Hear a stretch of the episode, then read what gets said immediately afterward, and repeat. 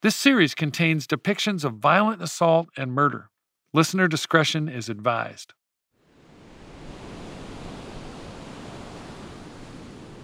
Four a.m. on July 7th, 1974. A little more than five months after the murder of Gerald Kavanagh, only 10 days after the murder of Joseph J. Stevens. The sun was still below the horizon, and the waning moon was hanging over the Pacific where the sea meets the sand. 49 year old Tauba Weiss was walking on Ocean Beach with her German Shepherd Moondance before she went to work. And all of a sudden, I see the dog was smelling, running, running. I couldn't figure out, so I was walking, running after the dog. She chased Moondance over some sand dunes, and that's when she saw him a man lying face down on the beach. She called the police. She gave her name, but she didn't wait around for them to show up. Tauba was a survivor of Auschwitz. She told me a body didn't shock her. One of the inspectors on the scene that morning wore a signature bow tie and brown leather shoulder holster. His name was David Toschi, a charismatic cop well known for his work on the Zodiac case. Standing on this beach, in front of this particular murder scene, it was too early to tell whether Toschi was looking at the work of someone like the Zodiac, a serial killer. But there were signs. This killing was especially brutal. The victim's throat was slashed in three places, and he had been stabbed at least 15 times. The cops were not immediately able to identify the body. He had no ID on him. Finger and dental records didn't bring back any names. The victim was wearing a tan leather jacket, blue jeans, and orange bikini briefs. Police found a makeup tube in his pocket and a gold wedding ring on his finger. But based on his clothes, the makeup tube, and the fact that Ocean Beach was a known cruising spot, inspectors wrote that the victim had homosexual propensities. A pattern was emerging. This was the third man stabbed to death at a gay hookup spot within six months. The murders were especially brutal, rage killings, with no clear motive but to kill. A few weeks after Dave Toschi saw that body on the beach, the city's crusading gay newspaper, the San Francisco Sentinel, published an article. Police investigating link in three recent stabbings. In the article, the police listed the names of Gerald Kavanagh and Joseph Stevens, two men they described with that language I mentioned before homosexual propensities. And the cops wanted help from Sentinel readers help identifying this third victim. Altogether, you might think the SFPD was hot on the Doodler's trail. But that wasn't the case at all. This murder and the two before it were sidelined in a big way. I'm Kevin Fagan, and from the San Francisco Chronicle, Ugly Duckling Films, and Neon Hum Media, this is the untold story of the Doodler.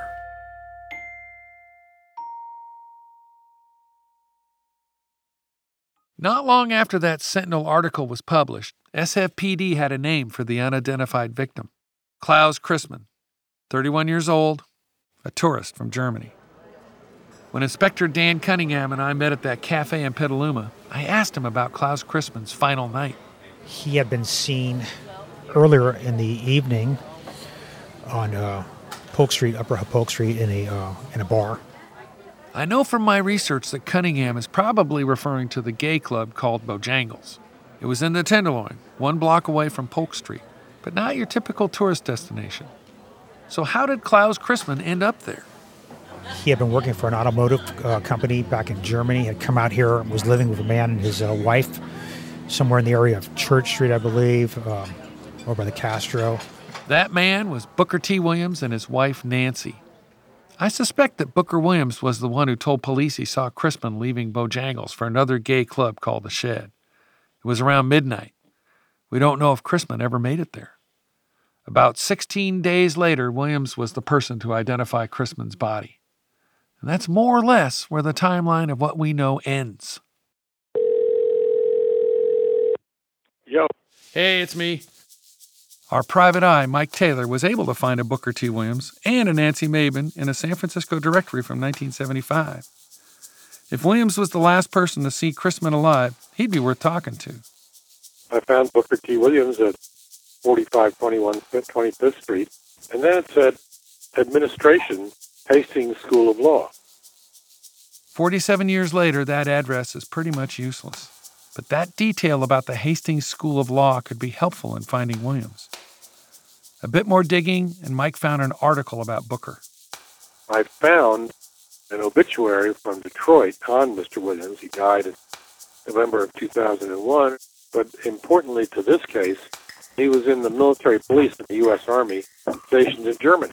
That military connection is likely how Klaus and Booker knew each other. But the obit means that Booker is no longer with us. After some more reporting, we learned that Booker and Nancy divorced in 1977, and records say Nancy died in 2018. But we haven't hit a dead end. There's another clue worth investigating. When I was at the cafe with Cunningham, I asked about that wedding band SFPD found on Klaus Christmann's hand. He was married and had two kids back in Germany and uh, had been living for a significant amount of time in San Francisco Uh-huh. before this happened. Christmann was not only a husband, but a father. he had two children. So he he was born in 43, died in 74. So whoever is around is probably in their 50s, maybe late 40s or 50s. Maybe those kids are still alive today. Welcome to True Spies, the podcast that takes you deep inside the greatest secret missions of all time. Suddenly, out of the darkness appeared Bin Laden. You'll meet the people who live life undercover. What do they know? What are their skills? And what would you do in their position? vengeance felt good. Seeing these people pay for what they'd done felt righteous. True Spies from Spyscape Studios, wherever you get your podcasts. Have you ever felt like escaping to your own desert island? Jane Gaskin did exactly that, trading in the family home to begin a new life in the tropics. But she soon discovers that paradise has its secrets. I'm Alice Levine, and this is The Price of Paradise the island dream that ends in kidnap, corruption, and murder. Wish you were here? Follow The Price of Paradise now, wherever you listen to podcasts. By summer of 1974, a Sentinel article showed that the police were beginning to connect these murders. They hadn't yet linked the Kavanaugh, Stevens, and now Christmann killings to one perpetrator, but still, they saw a pattern.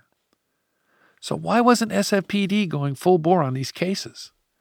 Well, another string of murders was overwhelming the city. Well, I was working the night when five people were shot. That's former SWAT Sergeant Bob Del Torre. He saw a lot of violent crime in his 19 years on the SWAT team, but there are few murders that stand out more than the zebra murders of 1973 and 1974. We know now that the zebra murders were committed by a group of extremists who called themselves the Death Angels. It was a murder cult that targeted white people. But at that time, the killings seemed chaotic, random, and without motive. Sergeant Del Torre was first on the scene of two of those murders on January 29, 1974, two days after Gerald Kavanaugh was killed. I was I, I was the first car on the scene, and then we got a description of the car, a white Valiant and a black Cadillac. I think that was it. And then Roxanne McMillian got shot up in uh, the Excelsior district about five minutes later, and she was the fifth one that night. Del Torre was in shock, his adrenaline pumping. He was trying his best to keep the victims alive while the zebra killers were driving around town shooting people. Well, I'm going to tell you something. When we went back to the station, I don't know how to explain it. Guys, they weren't crying, but they were pretty upset. It was very, very somber mood at the station that night. We felt like, oh my God, five people got shot and we couldn't catch them.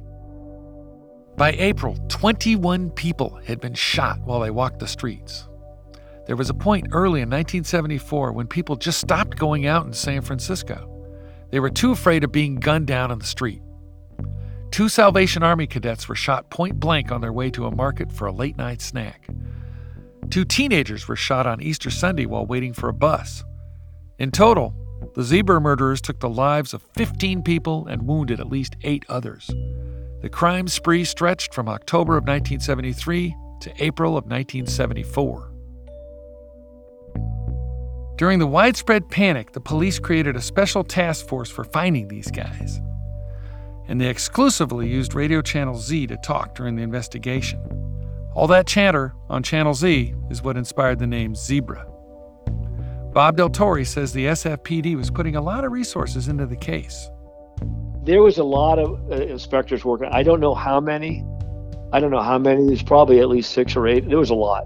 There was a lot. The SFPD was at a loss. Around April of 1974, the task force started to put things together, though. Survivors told police that the attackers were young black men. On April 18th, the city ordered police to profile and stop any black man who fit the description. It was a move that a federal court quickly struck down as a civil rights violation. The police also put out crude police sketches and a $300,000 reward. It was an irresistible amount of money. An accomplice to the zebra murders confessed everything to earn the reward, and ultimately, four men were convicted for the murders. A killer like the one on Ocean Beach didn't inspire the same kind of widespread fear. He wasn't attacking whoever he saw on the street. He was specifically killing gay men. There's no question this this thing did not get the kind of attention, for example, that I got because of who the victims were. That's Art Agnos. He was a social worker around that time, and he was actually a target in one of the zebra shootings. He went on to become mayor some years later. I think it was a reflection of the discriminatory attitudes that general society had toward gay people in 74. I mean, those times were Neanderthal times. The status of the victim is extremely important in terms of mobilizing both law enforcement and the media. That's criminologist Mike Rustigan. He teaches law enforcement how to investigate serial murders. If it's a Gianni Versace or women at an upper middle class uh, university, white women, oh my God, oh, oh, the homicide is geared up and mobilized. And if it's homeless, uh, if it's prostitutes, or like in San Francisco with gays, I mean, the cops weren't all that mobilized to vigorously pursue offenders back in the 70s. There were at least 130 homicides in San Francisco that year, more than twice what the city sees today. By the end of the year, dozens were still unsolved.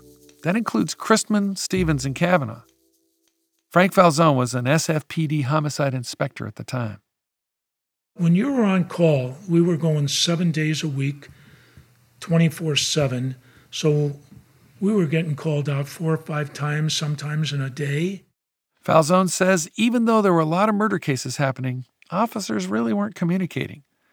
This was the old days, the old ways. You could have a case, and the guy sitting right across from you could have a related case, and you wouldn't know it. Right. There was nobody I shouldn't say nobody, but a lot of times the connections weren't being made.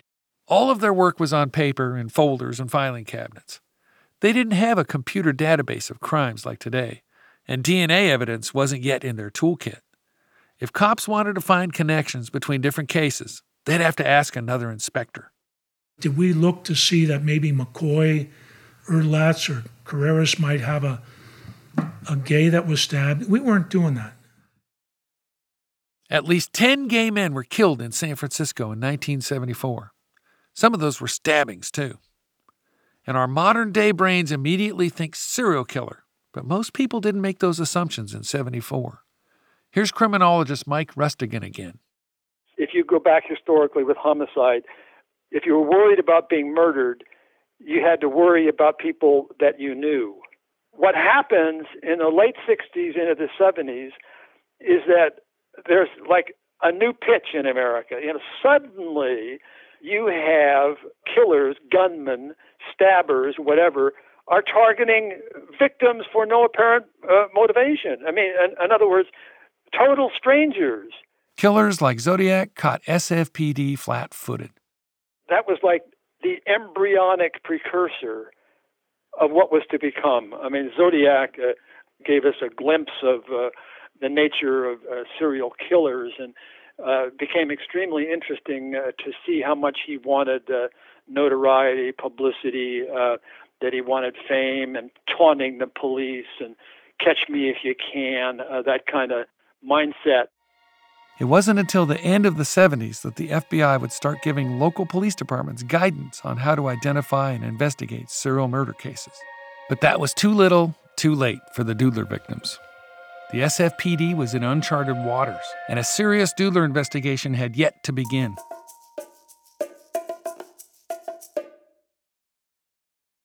When you make decisions for your company, you look for the no brainers. And if you have a lot of mailing to do, stamps.com is the ultimate no brainer. It streamlines your processes to make your business more efficient, which makes you less busy.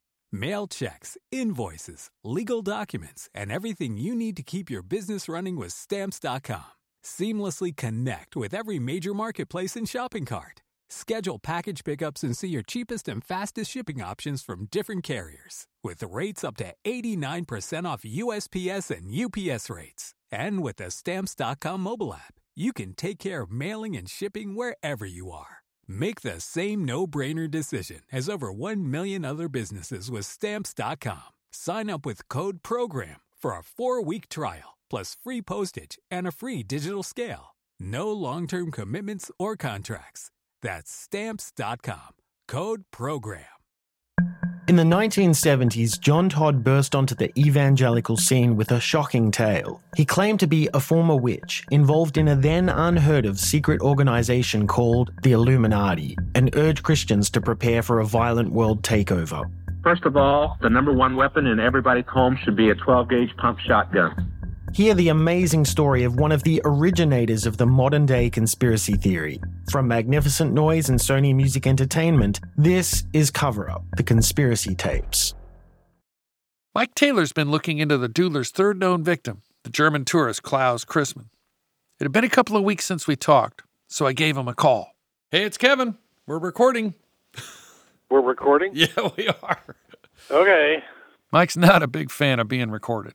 You know, let me let me just pull up my notes here for a sec. Yeah. But there actually there's an intriguing development that I sort of developed in the last uh, 12 hours or so, uh, dealing with Klaus Christmann. My big hope is that we can find some of Christmann's relatives in Germany. They might have been sent a police report back in the 70s, or heard other details that investigator Dan Cunningham has kept to himself. There's a guy in Germany who, when I run Christmann's name or his widow's name, and somehow his, this guy's name came up. This guy didn't have the surname Christmann, but he had some strange connections to the murder case. So I went to his Facebook page and, and I messaged him. I haven't got an answer back, but I found some other entries that link him to an aerial photograph of the beach area where the bodies were found and a map where the bodies were found. What? And a Public Records Act request to the San Francisco Police Department from the spring of 2018. Someone was poking around to get information about Christmann. I can't detect any reason why he would be interested in the case. If yeah. if his last name was Christmann, that would be another thing. It's possible this guy was just a true crime fan who came across the Doodler murders on the internet. But putting in a public records request means this person was motivated. Three days later, Mike found a phone number connected to this guy, and he gave him a call. It turns out the man who put in the request is married to Klaus Christmann's daughter. They live in a small town in southern Germany. He didn't want to be recorded, but Christmann's daughter was fine with it as long as we agreed to leave her name out of our podcast. So I'm going to call her Helen Christmann. So, hören Sie mich? Ja, ich höre Sie. Lizzie Roberts is helping us talk with Helen Christmann. Okay, toll. Jetzt habe ich sie auf Speakerphone. She's a reporter in Germany and she's fluent in English and German. Lizzie called Helen on a Monday morning. She translated the conversation for us. Wenn ich richtig informiert bin, dann war das so gewesen, dass äh, der Klaus Christmann ja ein äh, ein Lokal betrieben hatte. For Helen and her mother, Klaus is a distant and painful memory. And that makes this all the more challenging. We want to ask about things Helen might not want to discuss. Who was Klaus Christmann? Why did he come to San Francisco? And is there any reason, other than the obvious, why he was spending time at gay bars? Helen was just a baby when her father was murdered in San Francisco. But her mother told her about her dad when she got older. Mhm. Was, Sie wissen nicht, was das für ein Lokal war? Ein Bar oder ein Restaurant, Café oder? Eine Bar. Eine Bar. War eine Bar Okay. Ja. She says Klaus worked at a bar in the city of Kaiserslautern. The first time her mother came to the bar, she was shocked to see men kissing each other. The bar openly catered to straight and gay clientele, which was unusual in the 1960s. But Klaus's day job was at a Michelin factory, she said. War so, das hat mir meine Mutter erzählt, dass But Klaus was yearning for something more. Helen says that many Germans thought anything was possible in America. He wanted to give his children a better life than he had. In the 60s, the United States still had a post war presence in Germany. Booker T. Williams was an American soldier stationed there. One night he came into Klaus's bar in Kaiserslautern, and they became close friends. Years later, Klaus decided to visit Booker in San Francisco and try to put some roots down in America. And soon his family could follow him. sie hat mir oft gesagt, dass Telefonieren damals noch sehr billig war und deswegen hat, konnten sie da. Klaus stayed in close contact with his wife. Helen says her mom and dad often talked on the phone and sent letters to each other. But her family's American dream would soon be shattered. A telegram from Booker T. Williams arrived for Klaus's wife in late July of 1974. It was unusual that Booker would send her a message. They barely knew each other. The telegram was very matter of fact. It simply said, Sorry uh, to tell you, Klaus has died. That's how Klaus's widow found out through a seven word telegram from a practical stranger 6,000 miles away. There's no easy way to ask a person if their dead father was secretly gay. But Klaus was found at a known hookup spot, killed by someone who targeted gay men. We had to broach the subject. Die Polizei äh, hat gesagt, das deutet auf homosexuelle äh, Propensities, sagt man. Ich weiß nicht mal, was, was das Wort ist auf Deutsch, aber Ähm, ich bin komplett offen. Helen tells Lizzie she stopped asking about her father when she was little. She could see how painful it was for her mother. But Helen has grappled with this question over the years. What would it mean for her if her father was gay? Should that really matter? Moreover, simply because you're tolerant, because you hang out at bars with gay people, it doesn't mean you're gay yourself. But there was something especially vicious in the way Klaus was murdered. It had the telltale signs of an act of passion and rage. Klaus's sexuality ultimately doesn't matter. He was targeted nonetheless, and we can presume the killer thought Klaus was gay. So, why was this killer drawn to gay men? Was he conflicted about his own sexuality? Was that fueling his hate filled murders? If you ask me, I think the doodler might be gay himself, maybe even a hustler who turned tricks in the Tenderloin. No matter what, he was clearly charming enough to lure these men into the dark. Next time on The Doodler, the SFPD finally assigns two investigators to the case Rotea Gilford and Earl Sanders. They- both those guys were snappy. Even if they show up at three in the morning, they'd be all decked out. They always were in a suit, and and there was a presence. Like, oh, here they are, man. Homicides here. Rumors about a new killer in town began to spread in the bars on Polk Street. Rotea Gilford was the kind of guy that could make people talk. That's next time on the untold story of the Doodler.